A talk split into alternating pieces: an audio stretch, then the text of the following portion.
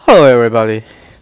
This is John One Nine Eighty Nine podcast. Now I can speak Chinese. So if you can't understand, 嗯，那就没有办法了。呃，接下来我将用中文记录我的第一个 podcast。现在是二零 二零年的五月二十三日，星期六的凌晨十二点十九分。嗯，我的第一个 podcast，其实我想讲一下我现在心情和香港，就想讲一下香港了。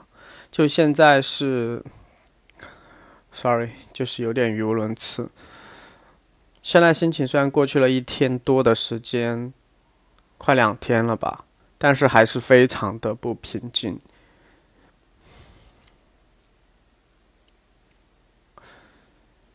就是现在中国，我是中国人，首先我是中国人，然后我也很热爱中国，我甚至觉得有很多方面现在中国做的都比境外要好，但是。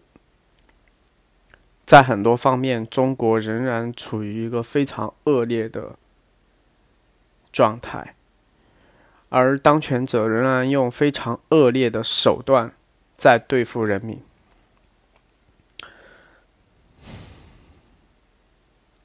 OK，在昨天的下午。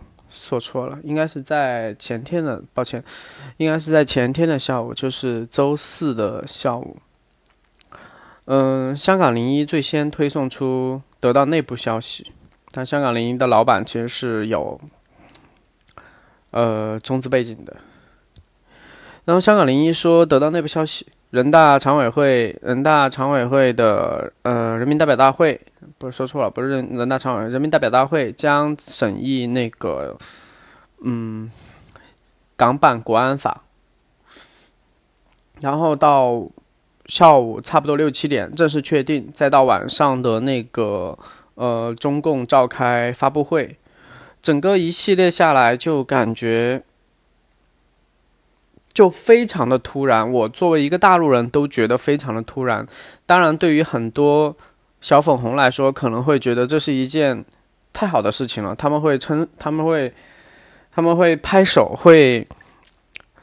我看到这些留言都说，中国是香港是中国不可分割的，支持支持国家，支持党，然后呃，反对港独之类的等等各种行径。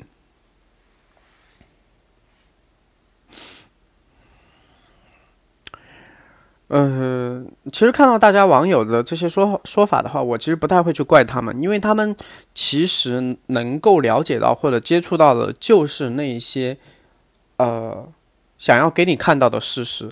既然我想给你看到的事实就是这些，那他们当然也就只能够根据这种事实发出上面的那些留留言。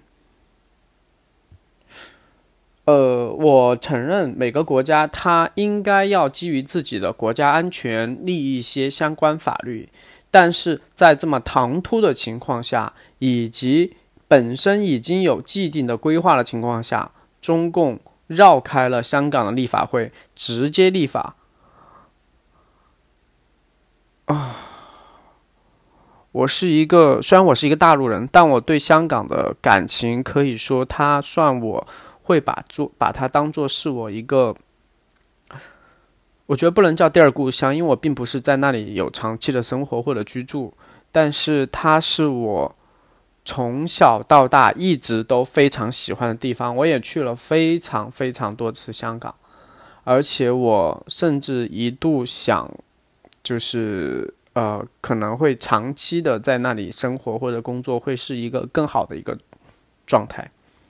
但是现在看来的话，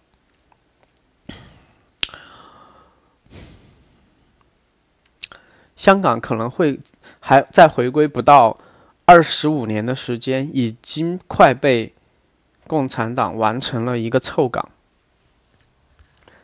可能有很多小粉红会说：“啊，这个是当呃就是当地的港独分子之类的会才会搞出来的事情，但其实从我的角度来看的话，既然香港主权移交给中国以后，那就是中国属于中国的，它在这个体制下发展成这个样子，罪魁祸首就是中共，而且还有一个想说的就是。其实从香港这么来看的话，我觉得中国人接下来的这二十年时间，就是在维尼熊执政的这二十年时间，可能会过得更加凄惨。因为香港之前能够激怒，从我得到的，或者说了解到的，或者说掌握到的、了看到的一些信息来说的话，香港之所以会走到现在这一步，是因为香港之前的一些。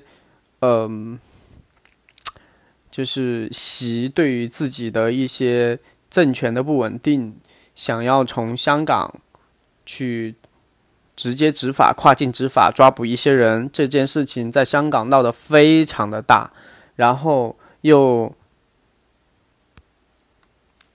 这个不只是香港铜锣湾的书商，还有就是逃潜逃到香港的一个。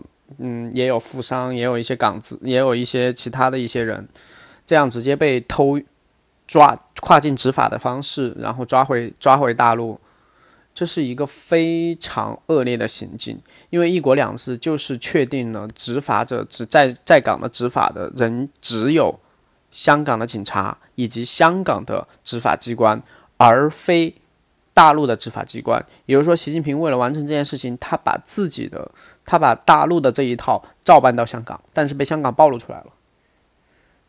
再加上香港要，然后就想通过修法的形式继续，就是比送中条例，通过送中条例继续在香港实行。就是如果有谁有习近平看看不惯的人逃到了香港，他就可以通过送中条例直接再再把他抓回大陆。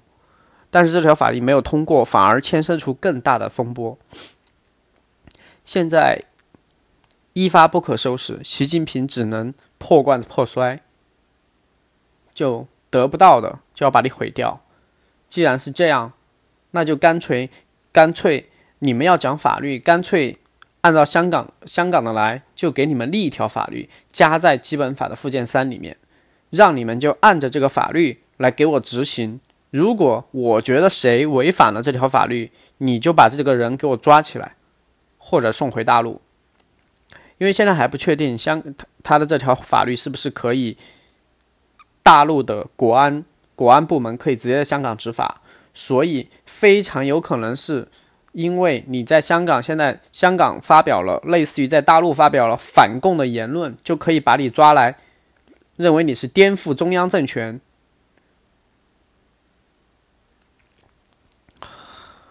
香港之前之所以吸引我。我觉得除了它有高产高质的那些内那些内地没有办法所比拟的那些电影、那些歌曲、那些演员、那些优秀的作品，以及它打造出的那种给人的那种向往感，是大陆所没有的。而大陆现在最最缺的就是自由。但是现在大陆要把香港的自由一起剥夺掉，也就是真彻底的让香港沦为一个彻彻底底的大陆城，跟大陆一模一样的城市。所谓的一国两制，先看看现在的澳门。其实澳门现在除了就是有一个边境线以外，所谓的自治其实就是修了个边境线。没有其他任何的区别。澳门人是不也不能够说太多的一些过火的话，否则他们现在已经立了国安二十二十三条立法，根本不根本不可能再再敢做任何事情，说都不敢说，更别说有任何的对所谓的对对党的不忠诚，或者说颠覆，或者说做任何事情涉就涉嫌颠覆了国家政权。其实我身在国内的这个环境下，我能够深刻的体会到言论自由、丧失言论自由、丧失思想自由、丧失各种创作自由的环境是多么的卑劣。在这种卑劣的情况下，前天。中共突然宣布要把大陆的这个模式移植到香港，让香港人也接受类似大陆的这样的一个管控。因为中国共产党是最喜欢玩文字游戏的。我说了你不可以，但我没告诉你什么不可以。那这要靠你猜了。如果我觉得你不可以，你就不可以；我觉得你可以，你觉得你不可以。你还是可以，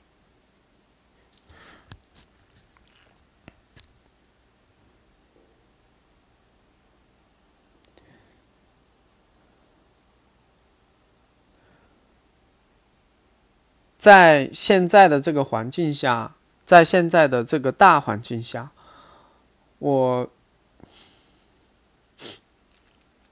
我其实真的有点、有点、有点感觉到悲哀。一个悲哀是，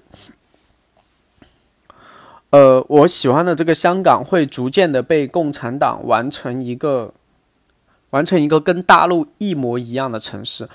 可以想到的是，这条法律立下来以后，香港所它的自由将会丧失。它因为自由所衍生出的各种创作、各种想法、各种在不同。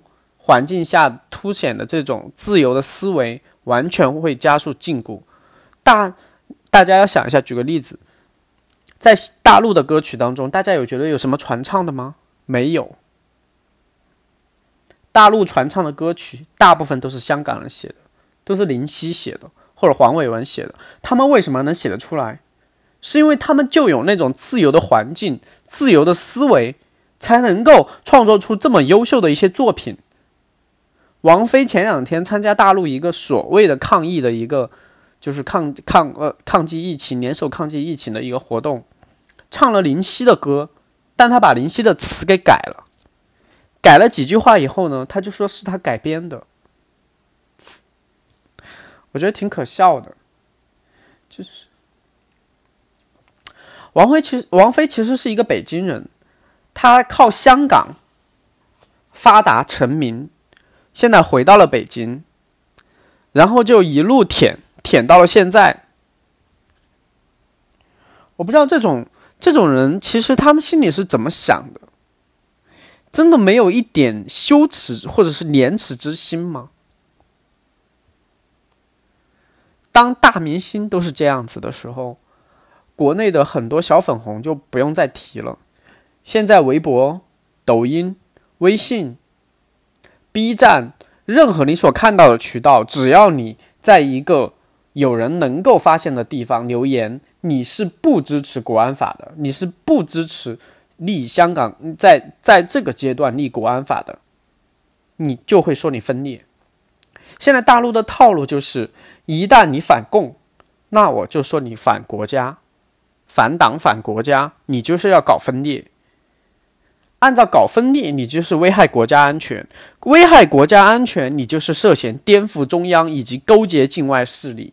这一系列都是他的一个套路，非常的水到渠成。我觉得往极端点一点想，这条法律，香港这条法律立立完了以后，如果按照之前大陆的这种操作，香港如果说有一天推行普通话。作为官方的一个交流的一个语言，而不再推行粤语。一旦有人说粤语，就说你搞分裂，这是完全可以想到的。因为这条法律怎么解读，完全是共产党说了算。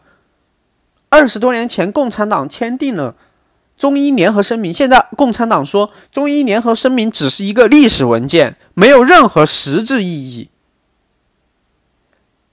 当年基本法在落实的时候。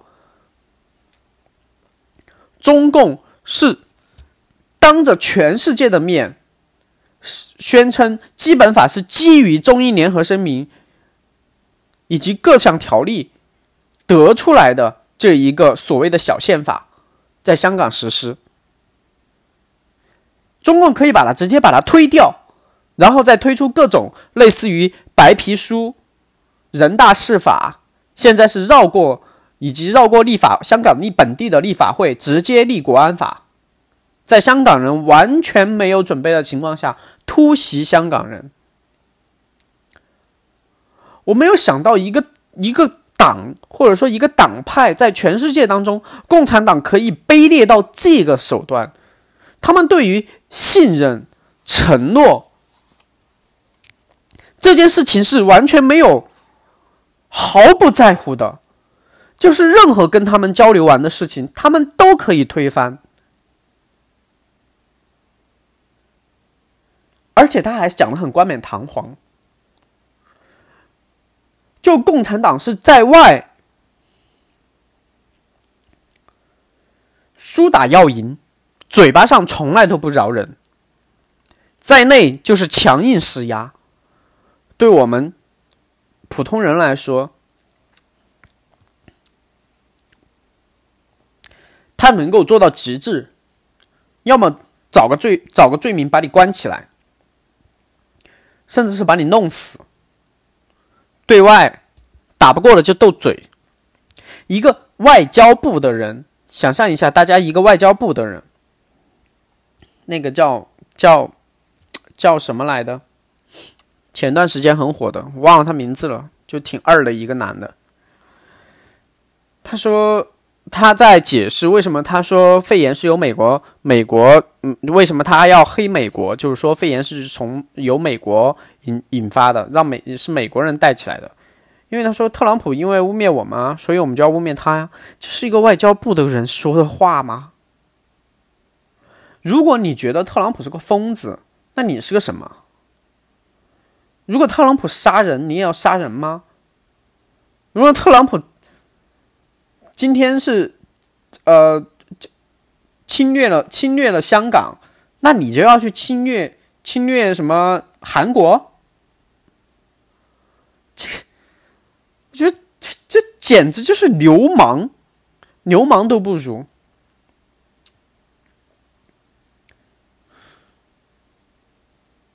而且共产党卑劣的手段，就是在立这条国安法的时候都可以看得出来。从去年下半年开始，他一直在铺垫，邀请各种舔共的香港的那些舔共的朝野的亲建制派演员、艺人、名人，在国内开抖音账号、微博账号，不断的秀香港的学生有多坏，香港的黑暴有多厉害。但是他们从来不会提香港的本地人被警察怎么虐待，被警察怎么打，被白衣人如何无差别袭击。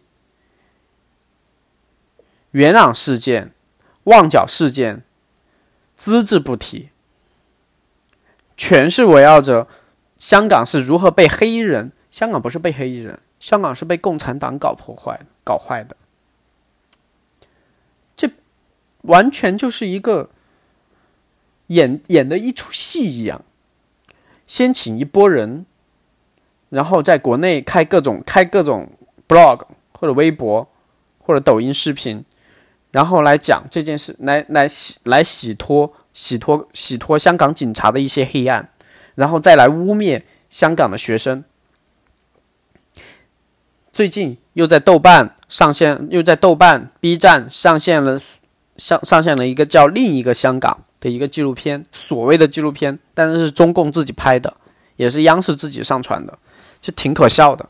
但是呢，在 B 站又有很多小粉红会嗨，因为他们看到这个就会高潮。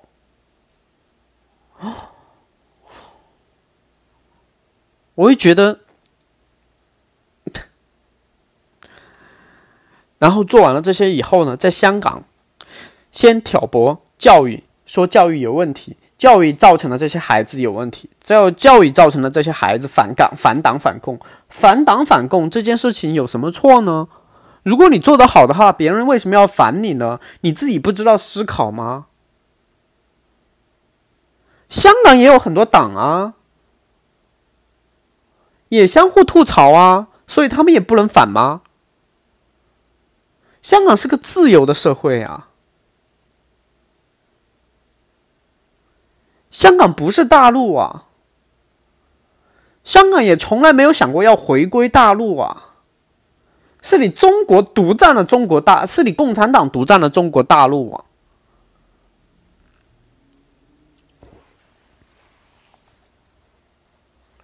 这个逻辑真的非非常的荒谬，就是你做的不好，我不能说，我说了你就是要烦我，烦我就是有罪，就必须要点赞，没有其他的选项可以讲。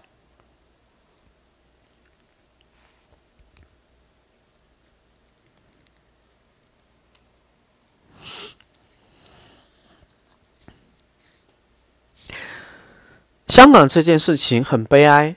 更悲哀的是大陆人。如果说对于一个自由文明的一个城市，或者说一个社会，共产党都可以不择手段把它摧毁，因为他们可以肯定已经估到了这条国安法一立会有多少的后果，导导致大家的民心可能会不稳定，或者说移民。但是共产党不在乎。最坏最坏就是把香港变成一国一制嘛，那这个他也能接受啊，他觉得他现在很壮大了嘛，因为香港现在 GDP 也就占国内的百分之几，无所谓喽，毁掉就毁掉了。但共产党毁掉的不只是香港，也是他自己的信誉。全世界没有一个国家，没有一个文明的国家会认同共产党的这种行为。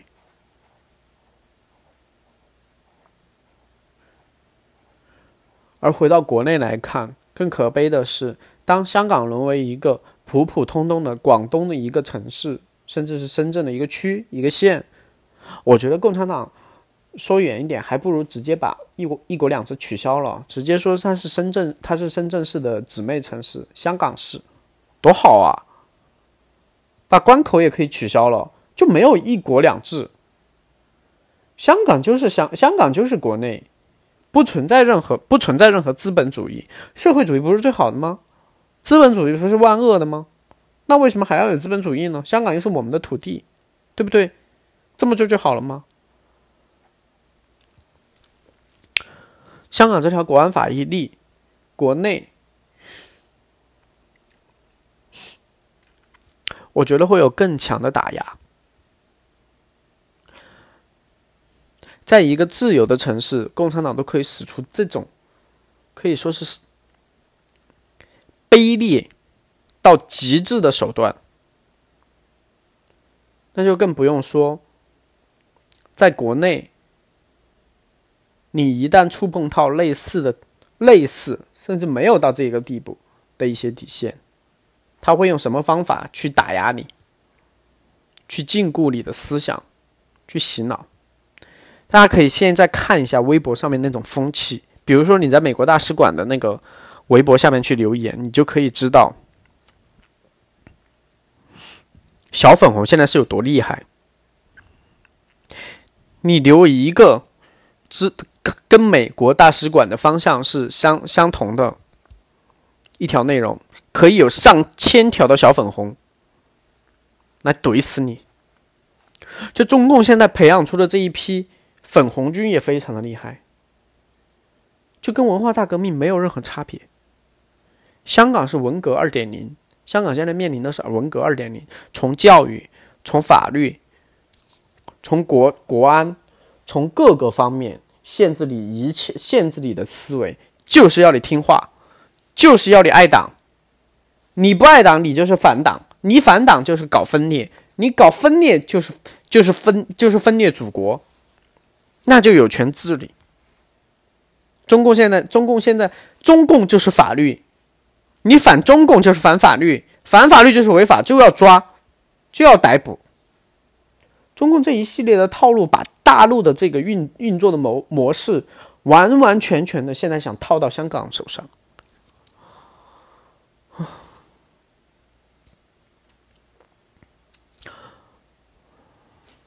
我不能期待有什么奇迹的发生，因为这件事情按照之前的套路，共产党一般是说到做到。但是呢，可能会有一些余地的是说，他这条法律真的在执行层面有多少的，有多少的可发挥性，以及面对美国和一些欧盟国家、英国的压力，共产党会不会做出一些让步？而如果全世界都对这件事情发生，共产党也会不会让步？但是按照共产党要面子要到死的这种态度，他在嘴巴上是绝对不会让步的。而在实际的执行层面，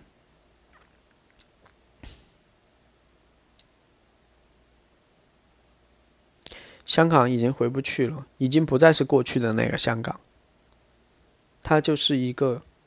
普普通通的中国城市，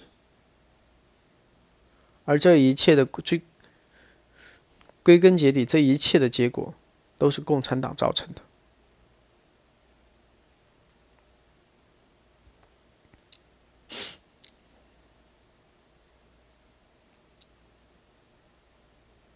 挺棒的，说实话还是挺棒的。这十多这十多年的时间，这几年的时间，香港从一个真正的东方之珠，沦落成现在中共眼中的一个眼中钉、毒瘤。其实想来，这是。邓小平会不会？如果邓小平还活着的话，会不会被活活气死啊？哦，想不到。这就是我今天的第一条 podcast，希望嗯，我发现我说出来会舒服很多。嗯，好了，大家晚安。